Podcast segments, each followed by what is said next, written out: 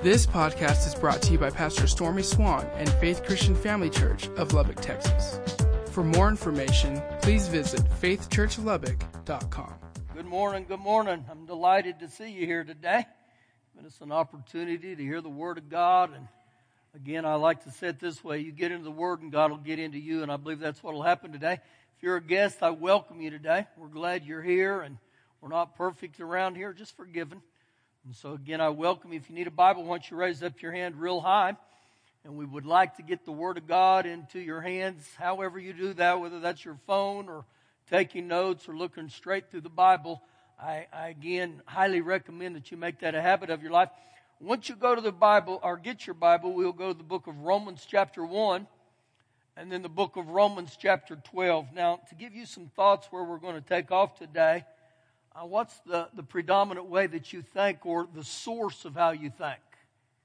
How do you make decisions in your life? You know, how do you look at things and say, well, that's good, that's bad, that's false, that's true?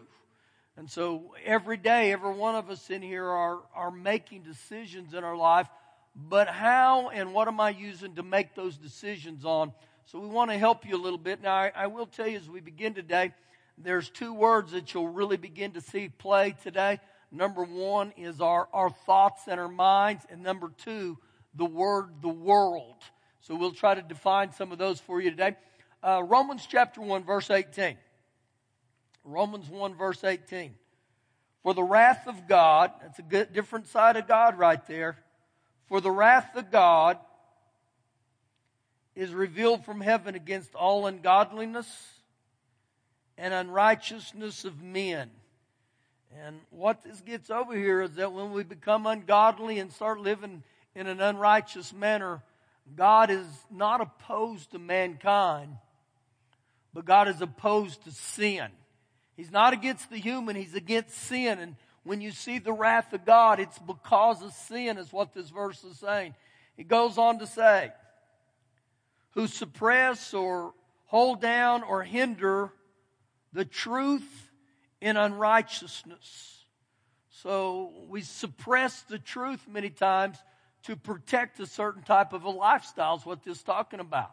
I would rather live this way than live by the word of God. Verse 19. Because what may be known of God is manifest or evident in them, for God has, has shown it to them. God has revealed it to us plainly. How, well, how did he do that? Well, verse 20. For since the creation of the world, his invisible attributes are clearly seen. And this is talking about the, the order and the beauty of our earth. Now, just think a little bit about how the beauty and the order of the earth works. God is the one who told the sun when to rise and when to set. God tells the stars when to come out at night. God told the, the rivers which way to flow. God tells the, the trees when to have leaves on it and when not. And so over and over again, we have the opportunity on a daily basis to just see how God's order and His beauty operate in this earth. And He goes on to say in verse 20, being understood by the things that are made, even His eternal power and Godhead, so that they are without excuse. And so we, we don't live with excuses. God's, His, His evidence is all around us. Verse 21 because although they knew God, they did not glorify Him as God, nor were they thankful. Now it's interesting some of the words he uses here. This is Apostle Paul talking, but he said they knew about God. Many times as human beings, we, we know about God, but do I know God? See, there's a huge difference between knowing about someone and actually knowing them, and that's the same with God. And so there's many people within our society that they know about God, but the proof that you know God comes down to how well do you glorify Him and do you give Him thanks. So when you talk about the words glorifying God and giving God thanks, we're literally talking about praise and worship. So I can stand here today and tell you I know God. But the proof of the pudding is this right here. Do you glorify Him? Do you give Him thanks? Now, right now, just for a second, think about what that verse just said and give yourself a grade. Do I glorify God? Do I thank God? I can tell you this when you stroll in here on a Sunday morning and you put your hands in your pocket during praise and worship and then just do this, that's not really glorifying God. And so part of our praise is I thank God. I, I don't know about you, I'm very grateful to God in my life because I, I have the reality or know the reality of my life that without God in my life, I would either be dead or I would probably be in prison. And many of you can say, yes, verily, that's me too. And so I'm, I'm grateful. And so again, part of the test is I, I can know God or I can really know who He is. I can, I can praise Him and worship Him. Now, this verse gets a little bit interesting here, the way he ends verse 21. So the ones that don't glorify God and they don't give Him thanks, they became futile in their thoughts. They became futile in their mind. They became futile in their thinking. So now, how do we describe the word futile? Well, listen to some of the definitions of that word futile. It means to make empty, vain, foolish, useless, confused, perverted in their logic, so again, it all started back that we can say we know God, but if I really know God, I'm going to glorify God and I'm going to give God thanks. And so because of this, when we lack that in our lives, we become futile in our thinking. He ends verse 21 and says, and they were foolish, or their foolish hearts were darkened. And so again, something begins to happen on the inside of us. He goes on to say in verse 22, professing or claiming to be wise in their own eyes or in the eyes of mankind, they became fools.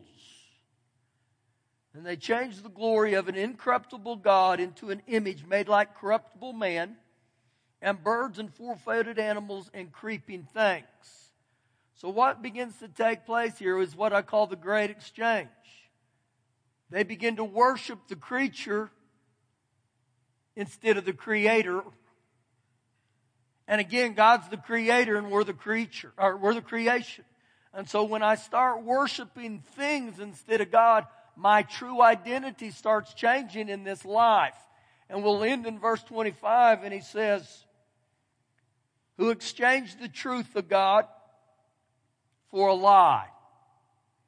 Now there's only two opportunities here. You're going to either live by the truth or you're going to live by a lie and they worshiped and served the creature rather than the creator who was blessed forever. Amen. And so again, you see here that they opposed the Bible because they tra- uh, traded the truth for a lie. So here's the thought for you briefly. Who do you look to? Do you look to the truth, to the Word of God, or do you look to the things of men?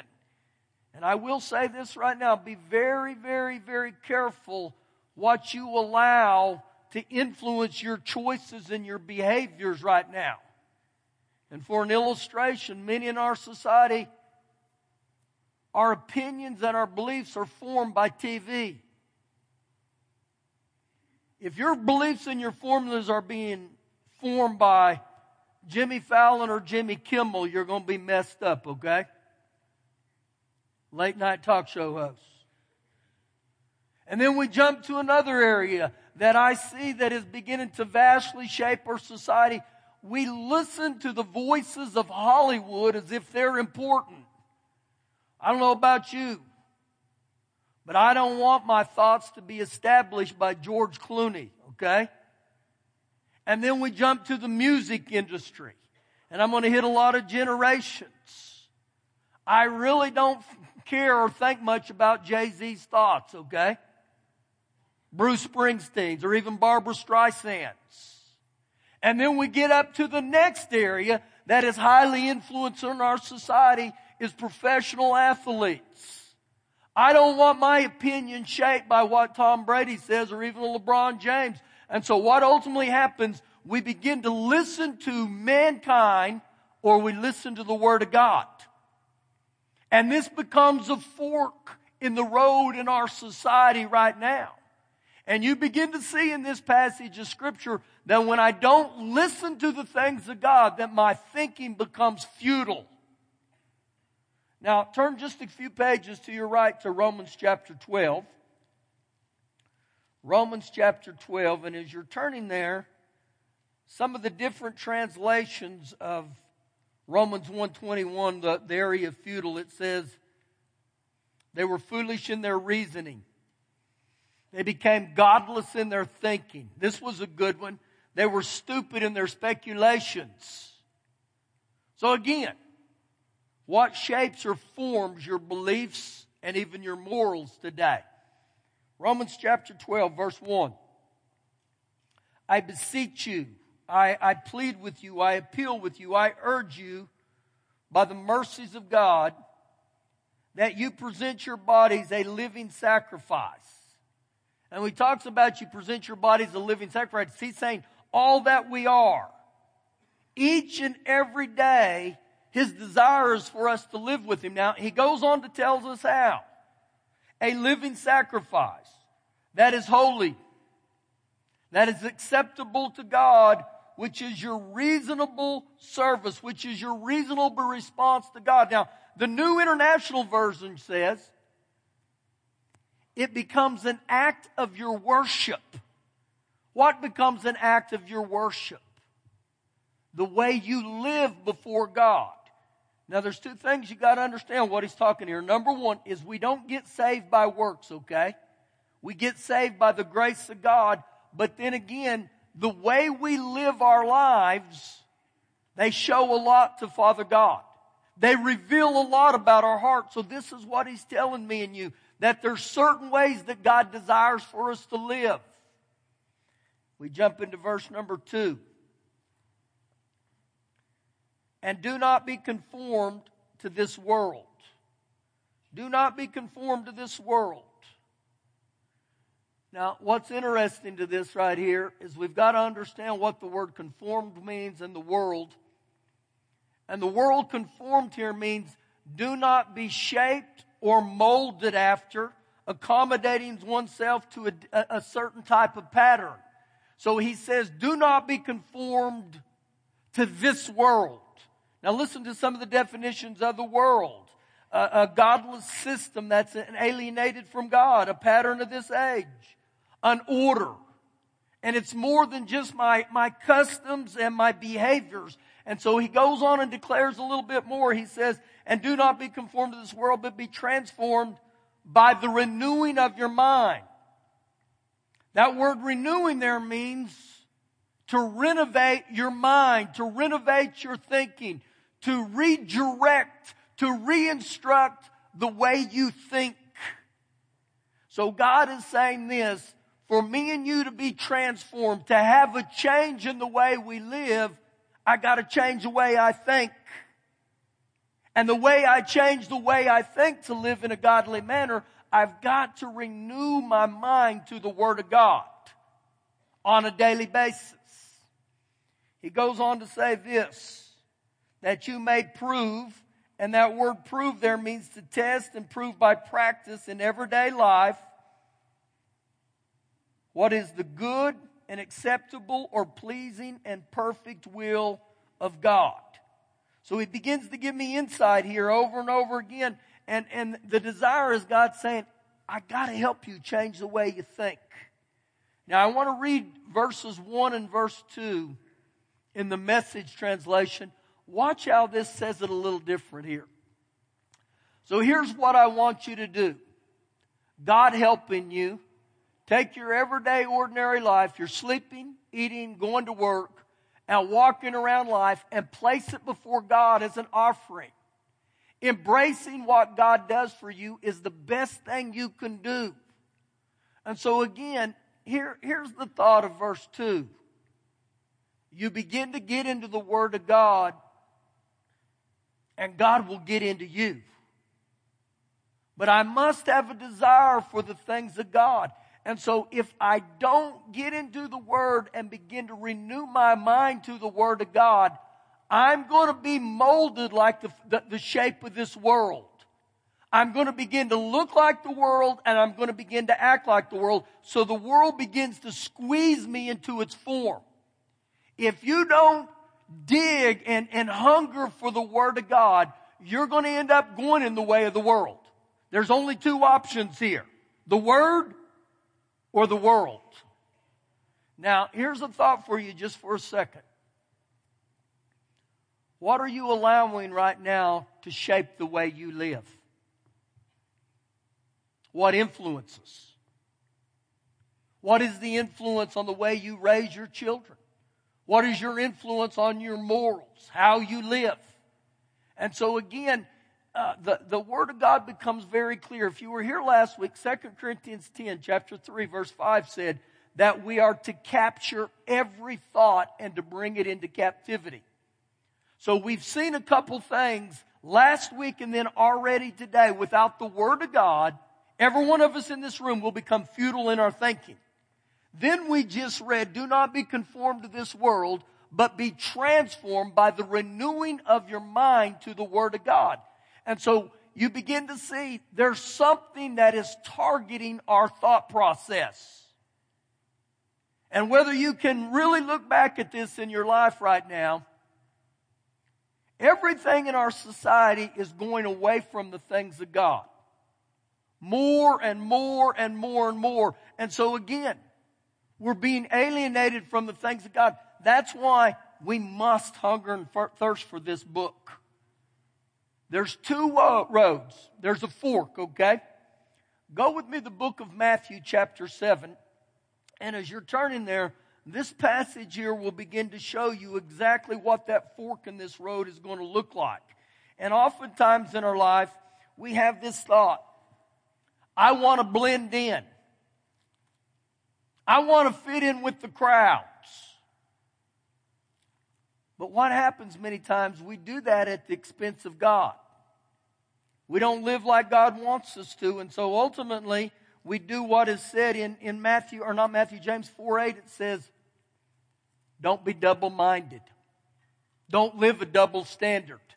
And what that means is there's a tug of war within every one of us in here that pulls us to the things of the world, or man, I've got to stand opposed to the things of the world and say, I'm going to live for God. Now, we can watch this right here real close because we'll start in verse 13. This is red letter words. This is our Lord and Savior Jesus. And I'm just going to read verses 13 and 14 here and watch what this says. Verse 13. Enter by the narrow gate. Enter by the narrow gate. Now, why would Jesus call this gate or this road narrow? And think just a little, uh, just for, for a brief moment again here. When I talk about a narrow gate or a narrow road, it's, it's, it's like this. The reason it's narrow is there's no shortcuts. The reason it's narrow, according to our Lord and Savior Jesus, is because there's only one way to get in this narrow gate. So Jesus himself said in John 14, 6, he said, I am the way, the truth, and the life. So understand again, there's not 33 ways, there's not 10 ways. There's one way in. That's why it's called the narrow gate. It's the narrow road. Back to verse 13. For wide is the gate and broad is the way that leads to destruction this road to destruction, one translation says it's the highway to hell. And on that road, he, he described it as this that it's not only the road to destruction, but there are many who go in by it. So he started with this narrow road, and then his next thought is he said, the only other road, if you don't go by the narrow road, is this road that's broad and, uh, broad and wide, and that road is the road that's destruction, and there are many of it who go in that way. The majority. The crowds. So think about this. It would be like being on the loop at five o'clock. And the flow of traffic is going one way. The majority is going one way and it's bumper and it's, it's bumper to bumper, bumper to bumper. And I mean, it's moving fast. But Jesus says that road's the wrong way. And if you go on the loop backwards, it's the road to destruction. So it's like Jesus has this massive neon sign and it says, make a U-turn. You're going the wrong direction. If you want on the road that leads to life, it's very narrow. Verse 14. Because narrow is the gate and difficult is the way which leads to life. And there are few who find it. Now this was Jesus' words. So this road that leads to destruction is the, the road that the majority of the people are on, but there's this narrow road, and Jesus said just a few are on it, and it's difficult. And one of the reasons it's difficult, because it may not be the most popular. Because to live for Jesus, it's going to take a life of discipline, and then also you're going to have to go against the flow of the world. Now, uh, even 20 or 30 years ago in America, you wouldn't be persecuted much for being a Christian. But the farther we go in this, the more you're going to see that people are going to persecute you for being a believer. And a lot of times people will have this thought, well, I would rather fit in the crowd than serve Jesus. But see, he's telling me and you right here, you got a choice to make. There's a split or a fork in the road. And Jesus is saying, come on, come this way. Now, I saw a survey not long ago, and in the 60s, one of the most popular person in a city would be a pastor. Now, pastors rank number 13 in their cities. And you begin to see there's more and more people in our society that are beginning to pull away from the church or say the church is not relevant anymore. And the closer we get to the return of Jesus coming back, you're going to see this more and more and more and more. So I've got a purpose in my heart to say, okay, I'm going to live for Jesus. I'm going to live by the Word of God. Turn with me to 2 Corinthians chapter 4. 2 Corinthians chapter 4. It's kind of like the old saying trying to keep up with the Joneses. If your last name's Jones, I'm not targeting you today, okay? Just a, a, a slang and speech, what we say. But again, that's what's become with our society. it's like if it's popular, let's do it. It's okay. It's okay. Well, I've got to make my standard the Word of God. Now I'm going to read 2 Corinthians chapter 4 verse 3. I'm going to read it in the New King James and then I'm going to read it in the message because it really brings it to light. Verse 3. But even if our gospel, the word of God, is veiled or hidden, it is hidden to those who are perishing. Now again, the gospel is the good news. The gospel is the word of God. The gospel is ultimately how I to, need to live my life. Look at this in the, in the message. If our message is obscure to anyone, it's not because we're holding back in any way. No, it's because these other people are looking or going the wrong way. They're on the wrong way on the loop. And they refuse to give it serious attention. We don't want to listen to the gospel. All they have eyes for is the fashionable God. And then he stops right there. until we jump into verse 4. Now watch this. He said, Those whose eyes are being veiled, for they are perishing, whose minds the God of this age has blinded. Whose minds the God of this world has blinded. Who's the God of this age or the God of this world? Well, we'll note in your Bible that the word God right there is little g. It's the devil. The God of this age is Satan. And everything of this age or this world, whether you realize it or not, is pulling you or you're gravitating toward it unless you stand up and say, I'm not going to go there. So the God of this age, the devil has blinded their eyes who do not believe the light of the gospel of the glory of Christ. So the devil right here, he knows the significance of you and me getting a hold of the Word of God, so he keeps our minds blinded to the truth. The only way we're set free, according to John 8 31, is you'll know the truth and the truth will set you free. So the devil makes a high emphasis on you not getting the Word of God. He does not want you getting the Word of God. So if we had time, we would go to Mark chapter 4, the parable of the sower. Verse 15, it says that when you hear the Word of God, the devil comes immediately to steal your wallet. That's not what it says. It says he comes immediately to steal the Word of God that you heard. So right here it tells me the devil does not want you hearing the Word of God. When I begin to hear the Word of God, you become dangerous to them. Because he knows if you don't ever hear the Word of God, that, that you're never going to walk in freedom. You're never going to walk in truth. So he goes to high degrees to keep you from getting the Word of God. And some of the parable of the sower there in Mark 4, he does this thing called the cares of this world.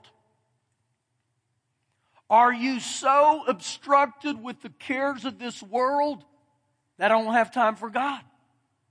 One of the tricks of the devil in our society right now is to keep you busy. If I can keep you busy, you won't get into the Word. And when you don't get into the Word, He's got you. So think about all our lives. Woo, Monday morning rolls around. We got school, we got work, we got ball practice. We got dentist appointment. We got gymnastics. We got PTA meetings. We, and you begin to look at your week. And your week is like this. It's a big, big pie. And if I'm not careful, there's not even a little slice left over for God. So he keeps you busy in any way he can. Keeps you busy. And it says, the cares of this world and the deceitfulness of riches. I owe, I owe, so off to work I go. Why? Keep up with the Joneses usually. But his goal is to keep you from getting into the Word of God. So the old time evangelist, and many of you may have heard of him or you may not, his name was Smith Wigglesworth. What a name. Smith Wigglesworth said this about us as human beings we feed our natural man three hot meals a day, and we feed our spirit man one cold snack a week, and we wonder why we're starving to death spiritually or we're malnourished spiritually. Now, this is how we operate as human beings. We have an inward clock on the inside of us. We know when it's time to eat. When you start getting older, you don't have to have your wife or your husband say, hey, you better get in there and eat. We're pretty good at eating, whether it's six in the morning, noon, five in the evening, seven in the evening, and some of us, we don't eat just three meals a day. We got some snacks in there. Big snacks. So again, we don't have to be told to eat. But what are we doing with the Word of God? Every sacrifice is based on preference. So if the devil's going to this type of an extreme to keep you and my eyes or minds blinded to the truth, that means we got to work overtime to get into the truth. Now, if you were here a week ago in Deuteronomy 6 verses 6 through 9, it said to parents, you tell your kids about the Word of God. You speak to them about the Word of God. You get the Word in your children. He was so uh, passionate about getting the word in him. He said, you write it on the doorposts of your house. You write it on the walls. You put a tattoo on your, get the word in your children. Why is that so significant? Well, there's a move right now across our land to get God out of our schools. He doesn't want you, your kids hearing the things of God. So you can go back 40 years ago, we kicked God out of the public schools. Oh no, we're not going to pray in the name of Jesus. But you can pray in any other name, but don't you pray in the name of Jesus. And then they said, let's get the Ten Commandments out of our schools. So you take prayer out of our schools, you take the Ten Commandments out of our schools. To most school age children, where's God? How many of you remember going to school? This will date some of us. Do you remember the Ten Commandments being somewhere on your school? I remember, and I'm only 29. I remember. So what would happen is I remember looking in those classrooms and you would see the Ten Commandments say, thou shalt not lie, thou shalt not steal. And so you begin to see those things. So they become my model of life, not because man, said, God said it. So there's a move in American society right now to kick God out of everything. How many of you have heard they want to change our pledge? Get God out of our pledge. Get God off our money. There's a big move for that. If you ever looked at a bill that says in God we trust, well, let's take that off. Let's get God out of our society because you know what? We're human beings. We don't need a God to tell us what to do. We're smart. No, we're stupid. We're the creation. We're not the creator. And so looking at this passage here, keep reading with me. He says, whose mind the God of this age is blinded, who do not believe, lest the, the light of the gospel of the glory of Christ, who is the image of God, should shine on them. You know what he's telling us? Without the Word of God in your life, you won't experience the glory of God. He chokes us, He cuts us off. Does not want you to hear the Word of God. So when you begin to look at all this, it didn't matter what translation it was, every one of them said He's blinded their minds. He goes after that. Let me tell you the law of exposure. Our lives are determined by our thoughts, and our thoughts are determined by what we're exposed to. And you know what? It's a choice for every one of us. You can be the greatest player of. I went blank on the TV show. What's the one with Pat Sajak? Wheel of Fortune. There you go. Whew. Wouldn't think I speak for a living. You can solve every problem, every puzzle on Wheel of Fortune. You can be the smartest member of your house, but it doesn't help me spiritually a bit. I've got to make time to get into the Word of God. Begin to allow the Word of God to shape the way you think. Again, you get into God's Word and God will get into you. Deuteronomy 30 19, it says this I set before you this day life and death, blessing and cursing. Therefore, choose life that both you and your descendants may live. So God's so good to us as human beings, He tells us only the two options, and you see the two options all day long. I can live by the narrow road or I can live by the broad road. I can go on the road that leads to life or I can go on the road that leads to destruction. I can experience life, I can experience death. I can experience blessing or I can experience uh, cursing. But in Deuteronomy 30, 19, God cheats and he cheats so much he tells you the answer. He said, choose life. Choose life. So that you and your descendants your children may live. Again, there's a move in America to extenuate or extinguish the things of God in our homes. It's, it's time we fight back. And I'm, I'm not saying against the world, it's against the devil. That we say, huh, not in the name of Jesus. Not in the name of Jesus. Now, you got to come back next week because I'm going to get into Joshua 24. I'm going to give you a hint. You know, Joshua stood up before everybody and he said, Listen, boys, as for me and my house, we're going to serve God. I don't know what the rest of you yahoos are going to do, but as for me and my house, I'm going to serve God. Thank you for listening today.